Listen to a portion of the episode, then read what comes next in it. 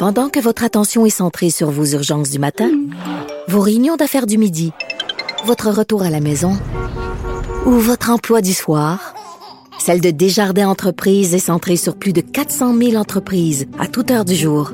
Grâce à notre connaissance des secteurs d'activité et à notre accompagnement spécialisé, nous aidons les entrepreneurs à relever chaque défi pour qu'ils puissent rester centrés sur ce qui compte, le développement de leur entreprise. Et on parle culture maintenant avec Anaïs. Hello. Anaïs. Euh, oui, euh, Polytechnique aussi, les volets culturels, publication d'un livre euh, ce matin d'ailleurs.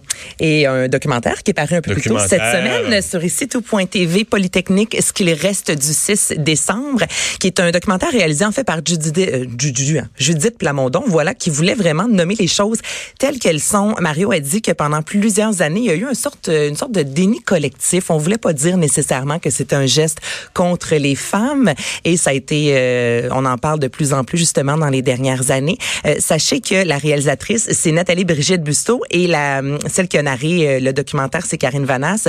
Deux femmes qui ont elle, travaillé avec Denis Villeneuve sur le film Polytechnique. Donc, les femmes connaissent très, très bien euh, ce sujet. Et là, je vais vous faire entendre un extrait. Je vous conseille fortement d'écouter ce documentaire-là. Je vous le dis, ce qui s'en vient, c'est violent. Ça dure un peu plus d'une minute. Vous allez entendre Nathalie Provo, qui était dans la classe, qui euh, a, qui est victime, en fait, euh, de qui a, qui a reçu euh, quelques balles. À un certain moment, le son change. C'est euh, une des, des sons, en fait, des images d'archives de elle dans le documentaire Au-delà du 6 décembre, paru en 1991, au moment où elle est encore fâchée, là, et on l'entend, si elle pouvait parler au tueur, qu'est-ce qu'elle voudrait lui dire. Donc, on écoute un extrait du documentaire. Moi, j'ai pas encore tout à fait peur parce que je suis encore remplie de tous ces mythes qui disent qu'on protège les femmes, hein, les femmes et les enfants d'abord. Puis, euh, et donc, il est très probable qu'il y ait un guet-apens pour les gars dans ma tête. Mais il a dit qu'il était là, euh, qu'il était là parce qu'on était des filles puis qu'il voulait tuer les filles. Puis, puis j'ai répondu ben non, on n'est pas des féministes. Si tu veux venir à Poly, viens. Tu vas, avoir- ta place. Marc Lépine serait devant moi demain matin, puis je dirais la même maudite affaire parce que c'est vrai que je me sens pas féministe. Je me sens comme un gars dans sa vie. Je me sens là, point final à la ligne, avec toutes des portes ouvertes devant moi. Puis s'il y en a un qui a le malheur de la fermer, ben, moi, l'ouvrir la maudite.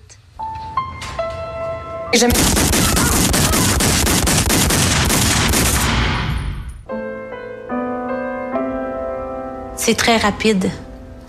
Moi, j'ai tourné la tête. J'ai vu les yeux d'une de mes consoeurs mourir. Je savais qu'elle était morte. Et mon réflexe, puis je, je, je, je sens encore mon corps se tourner pour se cacher dans le mur. Donc, j'étais debout devant lui et je me suis retournée pour mettre mon visage dans le mur. Puis je comprends, à cause de l'angle des balles dans mon corps, que j'ai fait 360 finalement. Écoute, c'est moi qui ai fait le montage, là. Puis je l'ai écouté euh, en faisant le montage et à chaque fois, je suis estomaquée à quel point il y a de l'émotion. C'est- C'est c'est violent, c'est perturbant, c'est Mais le- nécessaire. Le, film euh, avec Karine Vanasse, c'était quelque, quelque chose, chose. aussi. On avait voulu reconstituer, le faire vivre, mais moi, ce qui me frappe quand même, c'est que 30 ans plus tard, là, moi, j'avais, moi, j'ai exactement l'âge de mettons, à- j'avais peut-être 20 quand les- la plupart avaient 21, 22, 23, là, mais disons que c'est exactement du monde de mon âge. Mais tu te souviens, t'étais où? Parce qu'on Ah, compare, quand le le documentaire souvient commence, c'est ça. On dit qu'on compare ça au 11 septembre. On dit que tout le monde, moi j'avais deux Ah, ben ans, oui, ben mais que oui, tout ben- le monde se souvient exactement ce qu'il faisait à ce moment-là. Totalement, là. Totalement, totalement, totalement. Et, euh, mais ce qui me frappe, c'est que 30 ans plus tard, on pourrait penser, qu'on souligne le 10e anniversaire, euh, bon, le 20e, le 25e, mais tu sais qu'il y a une espèce de... Faut pas oublier, là, mais tu sais que l'importance diminue de l'événement. Et c'est comme si là, le 30e, ici, il y a une série de choses qui se sont passées, de symboles forts, euh, de, de, de- d'interprétations plus solides. C'est comme si ça a pris quasiment 29 ans pour que la, poussière retombe, puis qu'à la 30e année, il y a des choses qui se placent. En tout cas, moi, c'est comme ça que je le sens cette année. là Ben oui, c'est comme avec le mouvement MeToo, entre autres. Les femmes, dans les dernières années, ont vraiment pris leur place. Ça fait longtemps au Québec, oui, que les femmes prennent leur place, mais avec notamment le mouvement MeToo, je pense que au niveau, euh, dans la sphère publique, il y a vraiment un avant et un après. Donc, c'est sûr qu'avec Polytechnique, On en parle énormément. Et ce que j'aime du documentaire également, c'est qu'on rencontre des professeurs, des, des hommes qui étaient là, qui racontent comment ils ont vécu. En un qui dit, moi, j'avais Marc Lépine devant moi qui a baissé son arme pour me laisser sortir de la classe et ensuite il a relevé son arme pour tirer sur des femmes. Tu sais à quel point c'était contre les femmes et ce sont des choses qui n'étaient pas nommées nécessairement à l'époque. Et justement, ce soir, en as parlé en début d'émission, il y a 14 faisceaux lumineux qui vont s'illuminer 17h10. Euh, le premier faisceau en raison, euh, c'est à ce moment-là que le premier coup a été tiré. C'est Moment Factory qui seront euh, derrière ça. Il y aura une chorale également qui sera sur place, 150 chanteurs. Ça va être grandiose et, visible d'un peu partout là, à Montréal. donc, comme ouais, moi, j'espère une petite neige, juste comme mais c'est ce qu'il y avait comme si tu vois les images là, dans la cour quand les ambulanciers arrivent, il y avait c'était exactement ça ce mhm. soir-là, -là, c'était une petite neige de Noël, c'était exactement ça. Ben, c'est ce que je souhaite euh, ce soir, donc allez faire un tour sur le Mont-Royal si vous en avez la chance.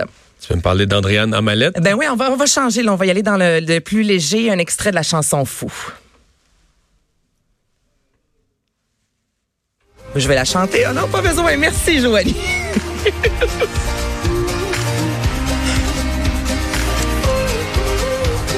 qui a été une des chansons qui a le plus joué en 2018 et même en 2019. Andréane Amalette qui termine ce soir sa tournée Feu de camp. Ça va se faire ah, au Club Soda. 103 spectacles quand même. Elle est entourée de plein d'artistes lors euh, de, de ces spectacles à gauche et à droite. Et là, ce soir, un gros show avec des artistes euh, surprises. Et je lui ai jasé aujourd'hui. Je te dirais qu'elle était très euh, fébrile. En même temps, c'est parfait parce que elle termine ça. Elle ferme l'album pour un nouvel album qui va s'en venir là, en 2020. Donc voilà ce qu'elle m'a dit ce matin show officiel, mais un peu euh, différent.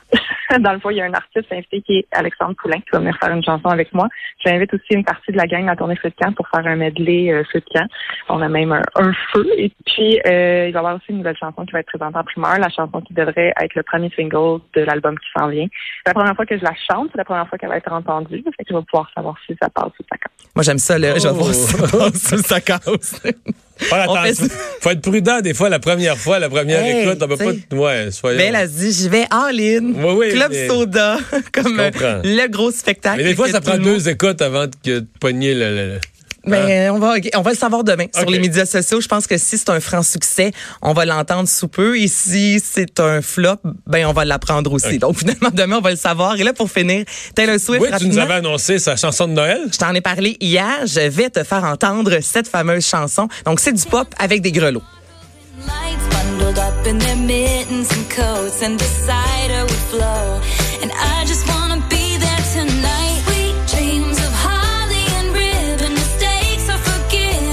Jonathan Trudeau qui est en régie, qui me dit qu'il est un peu à bout parce que chez lui, c'est depuis le 1er novembre qu'il y a de la musique de Noël. Mais sans mettre trailer avec des grelots, ça fait une chanson de Noël? Mais le vidéoclip fonctionne vraiment sur les médias sociaux parce que ce sont des images d'archives. Lorsqu'elle était jeune, ses parents filmaient beaucoup à Noël. Donc là, on voit Taylor Swift à 6 ans avec un chat à côté d'un sapin de Noël. Ça fonctionne. Au niveau de la chanson, c'est un peu à la Maria Carey. Mais est-ce que c'est bon? Est-ce que c'est pas bon? C'est de la chanson, c'est de la musique de Noël. Ben, ça va marcher. On sait déjà que ça Merci André d'avoir été là.